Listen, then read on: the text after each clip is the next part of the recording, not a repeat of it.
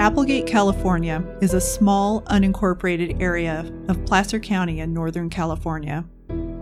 It sits between Auburn and Colfax off Interstate 80 in the Sierra foothills at an elevation of 2,005 feet above sea level. If you're driving from Sacramento to Truckee, California, or Reno, Nevada, you'll pass it. It has a post office, a library, and a fire station with not one traffic light. The population is a little over a thousand people. Most of the homes in this mountain landscape sit on acreage separated by pine and oak trees, along with many different types of wild evergreen shrubs. Deer and the occasional mountain lion and bear roam freely due to its proximity to the canyon below, which cradles the American River. It is what most residents would describe as a quiet, peaceful community in rural California gold country. But on the night of August 2, 1973, six gunshots rang out in a remote hillside garden, shattering that peaceful tranquility residents had become so accustomed to. People in the area thought this murder would be solved quickly, but 44 years later, the murder of Matthew Bosick remains one of the oldest cold cases in Placer County. Who killed Matthew Bosick?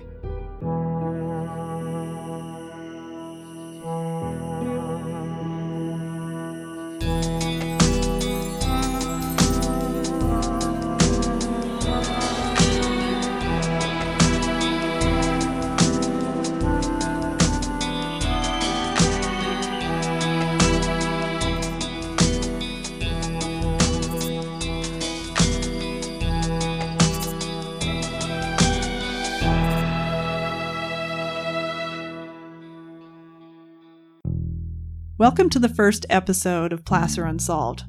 Today we're going to be talking about the murder of 79 year old Matthew Bosick, who was killed while working in his garden on August 2, 1973, at around 7:40 p.m. Matthew Bosick didn't live in a typical residence like most of us. He belonged to a religious sect that is often described as a reclusive, quasi monastic cult whose beliefs were based on astrology, celibacy, and metaphysical and religious teachings. This sect was called the Esoteric Fraternity, and he was the resident gardener, printer, and handyman. Before we go any further, here's a bit of history on the Esoteric Fraternity. The fraternity was founded by Hiram Erastus Butler in Boston around 1890. Hiram Butler was a controversial figure even amongst his fellow occultists.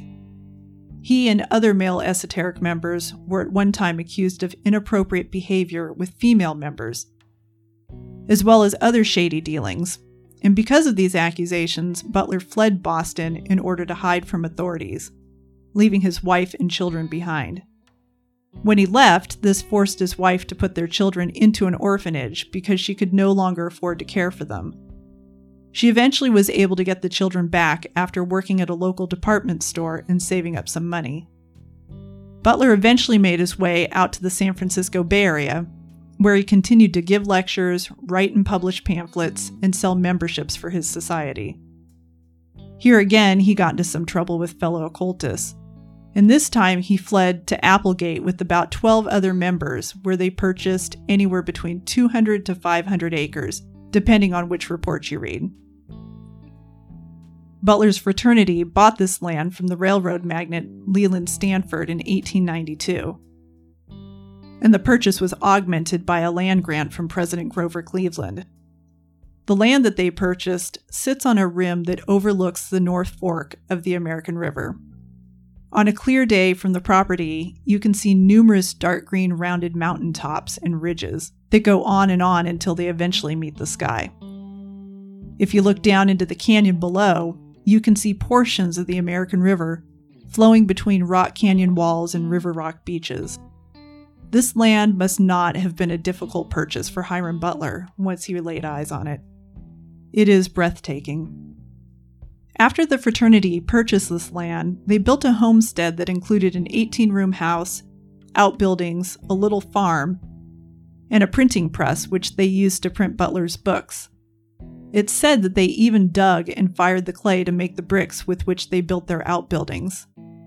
Today, although reduced in size due to portions of it being sold off over the years, this property sits 1.3 miles from the Applegate exit off Highway 80, in a secluded location with gates at the front and back of the property that hold many ominous signs warning people repeatedly to stay out.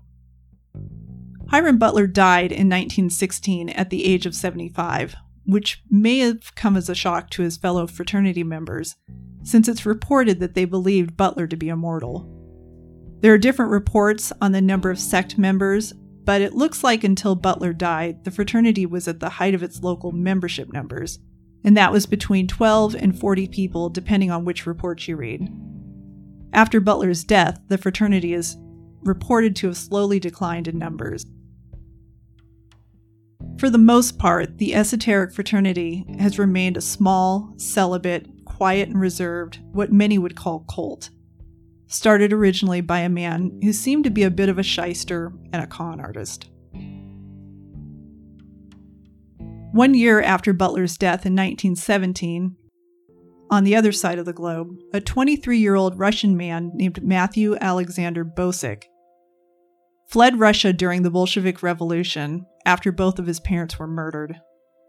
It's said that he traveled across Siberia to Vladivostok, and then he went on to San Francisco by tramp steamer. He eventually ended up in Applegate at the Esoteric Fraternity as their gardener, handyman, and printer in 1922, according to later newspaper articles from the 60s and 70s. A couple of those newspapers reported his name as being Martin Bullock instead of Matthew Bosick. Whether that's an error on the reporter's part or if he went by that name as well is unconfirmed. But the Placer County Sheriff's Office has only the name Matthew Bosick on file for him. Bosick liked to spend his days meditating and building and repairing things on the fraternity's land.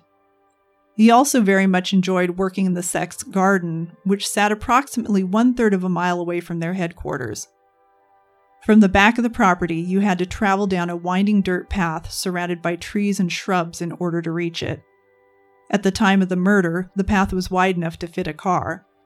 Today, the garden can only be reached by foot, as it's become too overgrown with vegetation for a car to squeeze through. The evening of August 2, 1973, in Applegate, California was warm. The high that day had been 100 degrees and the low that morning 68. The sun set at 8:14 p.m. that night, so it was still plenty light out while Bosick worked amongst the neat rows in his cucumber patch. The only shade in the garden would have come from trees blocking the sun on the west side, which must have been a welcoming sight for Bosick and his dog after a long hot day. At 7:40 p.m. that evening, fraternity members reported hearing six gunshots ring out in what they describe as a rhythmic fashion, almost as if the shooter shot, then aimed, then shot, then aimed, and then shot again. Upon hearing these shots, one of the fraternity members, Fred Peterson, the fraternity's president, called the police. And another fraternity member, Robert Silvestri, ran from their headquarters down to the garden where Bosick had been working. Silvestri reported that it took him 10 minutes to get to the garden, and when he finally got there, he saw an image that would forever be etched into his mind. There, on the ground, 51 years after he'd arrived at the fraternity and decided to make it his home, Matthew Bosick laid face down in the dirt, dead from three gunshot wounds. The victim had been on his knees holding cucumbers that he'd just picked from his garden. Deputies determined that Bosick had been shot execution style, twice in the back and once in the back of the head. Placer County detectives Arthur Abels and William Shelton stated at the time that there were powder marks on the back of Bosick's head, which indicated the shooter was only two to three feet behind him. The victim had been shot three times with a 38 caliber handgun, and there were four casings left behind. Law enforcement stated that nothing had been taken from the victim. He still had his wallet and his keys on him, and his truck was still there at the scene. In fact, there actually were items left behind at the scene that were not the victim's. But none of these items contained any fingerprints or DNA. What were these items that the killer left behind? And why did he or she leave them there? It says in one of the articles that Bosick was shot with a 38 caliber revolver. For those of you familiar with firearms, you know that when you shoot a revolver, you have to manually empty the bullet casings from the cylinder after you shoot the gun. Compare that to when you shoot a semi automatic, the gun ejects the casings each time you fire the gun. If this killer used a revolver to kill Matthew Bosick, as the article states, why did he leave his casings behind? Why wouldn't he open the cylinder and drop the casings into his hand and then place them into his pocket rather than dropping them onto the ground? Did he do this out of habit, like he would have done while practicing at the gun range? Shoot, dump the casings, and then reload? Did he reload in case he encountered someone while he was trying to escape? Or did he just not care if he left the casings behind because he knew there were no fingerprints on them? A 38 caliber revolver holds 6 bullets, there were four casings and three slugs recovered. The fraternity members reported hearing six shots. What happened to the two missing casings and the other three slugs? Did the killer only pick up two casings, leaving the other four? Or did he drop four of them in his nervousness? If the fraternity members really did hear six gunshots, did the killer miss three of his shots? He couldn't have missed his first shot, or else Bosick would have turned around to see who was shooting at him. Bosick was shot once in the back of the head and twice in the back. Placer County Sheriff says the only powder marks found were around the bullet hole in the back of Bosick's hat. According to detectives at the time, that meant that the gun was two to three feet away from Bosick's head when that shot was fired. So, was that the final shot? Was he standing further away when he shot Bosick in the back twice, and then he walked up and fired the last shot to the head from close range? Detectives theorize that the shooter took off on foot since Bosick's truck was still at the scene. Bosick's dog had also apparently run back to the fraternity headquarters after the shooting. So, if this person escaped on foot, he couldn't have run back to the headquarters along the trail, or else he would have run into Robert Silvestri. He had to have run the other direction on the trail or climbed through thick brush up or down the mountain, which seems incredibly unlikely. I asked Placer County Sheriff if they found any footprints in their investigation, and they told me it was a well used garden, so there were many footprints found at the scene, but none were investigated. All the newspaper reports from back then say that Bosick was a well liked person with no known enemies, and that he was friendly toward outsiders. Detectives appealed to the public at the time, asking for information about a land transaction that he had been involved in in Westlake Tahoe. Investigators were told that Bosick traveled numerous times from Colfax to Tahoe via Greyhound bus for this land deal. So they were looking for the two men Bosick was involved with, as well as for the land itself, since they could find no record of it. Today, Placer County Sheriff states that they eventually did track down the other party in this deal, and it was an elderly female he'd entered into a private contract with, but that she has since died and there is no record of any disputes with her in the original report. The reporter who wrote the original article stating that the transaction was between Bosick and two men has also since passed. So I tracked down one of his sons to ask him if there were any notes that his father may have kept regarding this case, but I was told there are not. So that leaves us to wonder why was this originally reported as two men being involved in the transaction with Bosick, only to turn out to be an elderly female? Was this a miscommunication between law enforcement and the reporter? Or did his fellow fraternity members believe that the transaction actually was between Bosick and two men? Bosick's fraternity was understandably very anxious after his murder about their own safety and eager to have the crime solved, so they hired armed guards for a period of time, and they also took out ads in Northern California newspapers offering a $10,000 reward for information leading to the capture of his killer.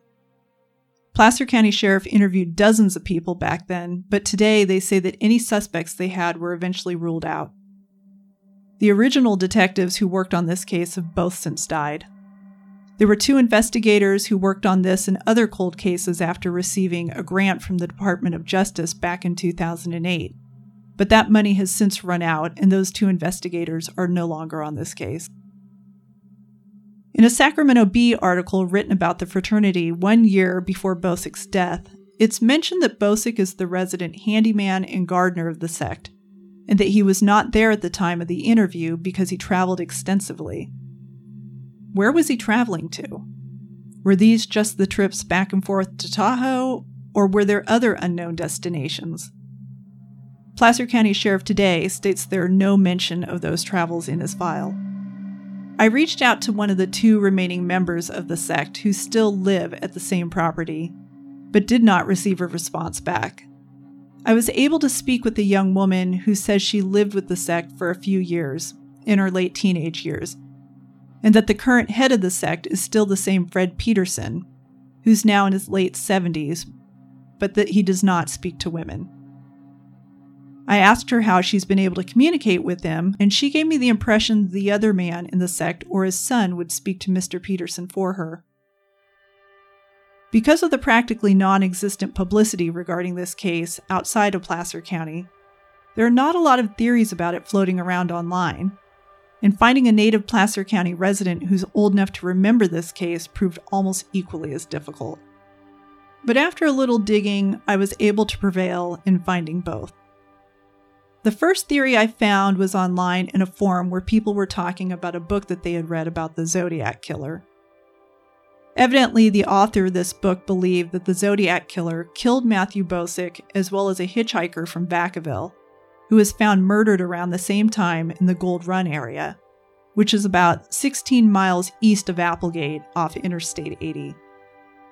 I initially wrote this theory off, and I still do since I believe the killer had to have been familiar with this area and this garden. But what's interesting is I did find, after a little bit of research, that there actually are a few murders in the Tahoe area that many people, including some law enforcement, believe were committed by the Zodiac killer. This author obviously was one of those people, and he believed that it wasn't far fetched to think that the Zodiac could have murdered both Matthew Bosick and the hitchhiker from Vacaville. Since the Zodiac was known to commit some of his crimes in the Vacaville area, the hitchhiker seems more likely, since she was picked up in Vacaville and then dumped in Gold Run. But Bosick doesn't seem to be a good possibility for a Zodiac victim. First, despite much speculation, there are no confirmed Zodiac murders or attacks in Placer County. And second, the remote location of the fraternity's garden would lead one to believe that Bosick's killer had to have been familiar with this area and the garden. Remember, this fraternity owned quite a bit of land back then, so the garden was a third of a mile away from their headquarters. It wasn't a few steps away from easy access parking or right next to any homes. You had to hike in no matter which direction you came from, and the only way to drive in was from the fraternity's headquarters. Nowadays, there are many hiking trails in the area, and I'm told that some of these trails existed all the way back to the early 1900s. But even today, this garden is not easily accessed. It's a 15 minute hike if you're coming from the fraternity headquarters, and more than a one hour hike from the other direction. Some of it strenuous and uphill. Could Zodiac have been a hiker who knew these hiking trails and had come across Bosick and others while working in the garden at some point in time? It's possible, but remember, Zodiac was described as being a big man, sometimes obese. A big man at 250 to 300 pounds. He was never described as being muscular or in particularly good shape. And it seems like there are many other ways for Zodiac to come across potential victims with much easier access without having to hike an hour into an area he's probably not familiar with. The next theory was mentioned by a local person who thought the murderer was believed to be two violent parolee transients in the area at the time. But the problem with this theory is Bosick's wallet was still on him, and his car was still there. Why would a couple of parolees leave his wallet, his most valuable possession, his car? The sheriff's department also states that there were never any transients who were suspects in this murder. While researching newspaper articles from around that time, I came across a young hitchhiker from New York who'd been picked up on Highway 80, shot and killed, and then dumped on a walking trail in Granite Bay. They did eventually catch his killer, and it was an AWOL Marine whose parents lived in the Granite Bay area. However, the sheriff's department says that this killer was never a suspect in Bosick's murder.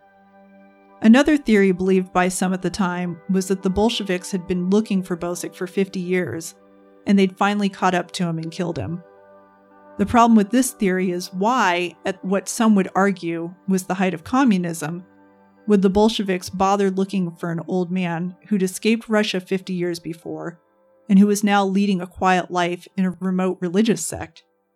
Was Bosick really some sort of spy? Is this why he traveled so extensively? I couldn't find anything to support this theory, and when I asked Placer County if there was ever any suspicion on their part that the Bolsheviks could have committed this crime, they told me very specifically none whatsoever. Another belief held by some is that someone from his sect did it. Were any of his fellow sect members suspects? Were any of them tested for gunshot residue? Remember, Placer County Sheriff said that all suspects were eventually ruled out. So I'm guessing if any of the sect members were tested for gunshot residue and they had tested positively, they couldn't have been ruled out as a suspect. Also, someone who's careful enough not to leave their fingerprints or DNA on any of the objects left behind is probably going to make sure there's no gunshot residue found on them either. There are no reports of disputes between Bosick and anyone else, much less with his fellow fraternity members, of which I believe there were five at the time, including him, a couple of them being elderly females who most likely would not have been able to escape quickly through that mountain terrain. It is curious, though, being in such a rural area, why did Peterson, the fraternity's president at the time, immediately call police after hearing the gunshots? Nowadays, in rural Placer County, it's not uncommon to hear gunshots occasionally, and residents don't call the police when they hear them. Was it less common to hear gunshots back then in this particular area? Perhaps, but it's still a question I would have liked to have asked Peterson had he been willing to speak with me. One of the last theories is that Bosick had come across a pot farm and was killed because of it. Pot was already illegal in 1973, there was an attempt in 1972 to decriminalize it, but it was defeated. I asked Placer County Sheriff if there was ever any suspicion that Bosick had come across a pot farm, and they told me a pot farm was only mentioned once in the report, and it was by someone they interviewed who stated they traveled from San Francisco to Iowa Hill to purchase pot. The final theory regarding this case is that the murderer was a religious nut who did not like the fact that there was a strange cult in their area and decided to kill one of their members in order to try to scare them off. Placer County was, and still is today, one of the most conservative counties in California. Nowadays, it probably isn't that big of a deal to be in what many would view as a cult. But what about back then? Would it be enough to send someone over the edge to murder one of their members? That's about it for the theories I could find online or in speaking to Placer County residents. Dateline's Josh Mankiewicz once quoted a veteran LAPD homicide detective as saying, You can classify almost all murders under three motives money, love, pride. I'm sure this detective wasn't talking about the murders committed by psychopaths who often choose their victims at random. I think it's safe to say Matthew Bosick probably wasn't murdered because he was involved in a love triangle since he was a 79 year old man from a celibate religious sect. And random murders are incredibly rare, especially in a remote location that takes a lot of effort to get into and isn't well known by a lot of people. So, if we're going to disregard random killing as a motive and believe the words of that veteran LAPD homicide detective, that really only leaves two possible motives for this murder money or pride. Investigators at the time stated that Bosick was well liked by everyone and had no disputes with anyone before he was killed. Could someone who held a grudge against Bosick for whatever reason have hidden his disdain and anger towards Bosick from everyone, including detectives? Or is it possible people knew but just didn't want to get involved? And why was Bosick buying the land in Tahoe? Was he planning on leaving the fraternity? Or was this just an investment property for him? If we look at money as being the possible motive, Could there have been more to that private land transaction in Tahoe that investigators weren't aware of? Why did it change originally from being two men involved in this land deal to an elderly female? Fred Peterson today does not speak to women due to his religious beliefs. Was this common practice amongst the fraternity members when Matthew Bosick lived there? Did Matthew Bosick also not speak to women? If not, then how would he have been involved in a land transaction with one? Could it have originally been two men, and then one of them asked their mother or grandmother to say she was actually the second party in this land deal after they killed Bosick? Cold case statistics tell us that sadly, we will most likely never know the answers to any of these questions. According to a study done by the RAND Corporation, only 1 in 20 cold cases results in an arrest, and only 1 in 100 results in a conviction. That's a 5% clearance rate and only a 1% conviction rate. I can kind of see why Placer County never solved this case, what do you do when the victim doesn't have any enemies, he hasn't had any strife in his life that anyone's told them about, no disputes with anyone, and he ends up murdered, execution style, in a remote area while gardening peacefully near his home? The newspaper articles stated back then that detectives did a thorough investigation, but they were still unable to bring this killer to justice. For anyone with any sense of justice, that is incredibly frustrating as it must be for anyone with a loved one who's been murdered, and as it must be for detectives who work day in and day out on these cases. One thing I did before I finished researching this case is I went to go visit the grave of Matthew Bosick. And as I stood there, it occurred to me that this is not just an unsolved murder. This is a man who seemed to be a happy person, who enjoyed gardening and traveling, and his life at the fraternity, and someone stole that from him. Someone took that from him before it was his time to go. So I think we owe it to him and to his friends at the fraternity who are left to help bring this killer to justice. Someone in Placer County, and maybe even beyond, knows who killed this man. And maybe the killer has since passed on himself. It doesn't make it any less urgent to bring this killer to justice. His friends deserve answers, and Matthew Bosick deserves justice. So if you have any information on the murder of Matthew Alexander Bosick, please call the Placer County Sheriff's Department at 530 886 5375. If you have theories or questions you'd like to discuss, you can like our Placer Unsolved podcast page on Facebook. There you'll also find hints and clues as to the upcoming episodes. You can also find those on Instagram and Twitter as well. Matthew Alexander Bosick was given a Russian Orthodox funeral and buried where he'd always wanted to be buried at the Newcastle Cemetery, just a few feet away from a peaceful cactus garden. The hiking trail and the garden where he was murdered still exist today, and both are aptly named the Assassin's Trail and the Assassin's Garden. Sadly, at the end of this trail also happens to be the location where Justine Vanderschoot, another Placer County resident, was found in a shallow grave in 2003.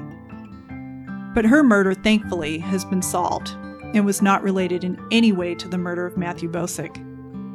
If you do decide to hike this trail, please be prepared for an uphill hike and behave yourself as there are cameras around, and the surrounding property owners keep a careful watch on the trails and on their properties. They do not appreciate looky loos.